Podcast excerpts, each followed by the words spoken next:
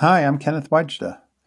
I'm a professional photographer here in Colorado. Welcome to another morning daily photography blog podcast. So, today I want to talk about the photo assignment of the week. And this one is inspired by a photographer online who photographed many cheese graters with an 8x10 camera. His name is Stephen Dorado. And if you get a chance, take a look for him on the medium and large format group page on Facebook. He has at least one of those photographs there, and he pretty much posts a photograph a day. But I like the idea that he would spend time and set up light to create a photograph of a cheese grater. And I was thinking about what is a significant object in my world or your world? And that would be a good photo assignment. Photograph one thing that means a lot to you. It could be your camera, it could be a guitar, it could be a family heirloom.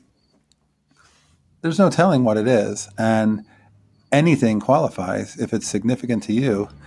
And then how you photograph it and what you create in the way you photograph it to create something that would be worthy of framing and displaying. That's the goal of that kind of a photograph.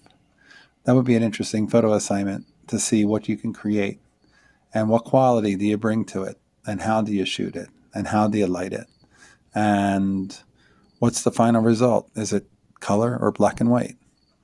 There's so many choices. We just need one thing photographed just like Edward Weston's famous pepper. What is one thing? How can one thing stand for a tremendous significance in your life so then it creates a incredible photograph? All right, that's today's photography talk. If you make some, you can send me some in your email. I have an email on my show notes and I would love to see what you create. We'll be back tomorrow.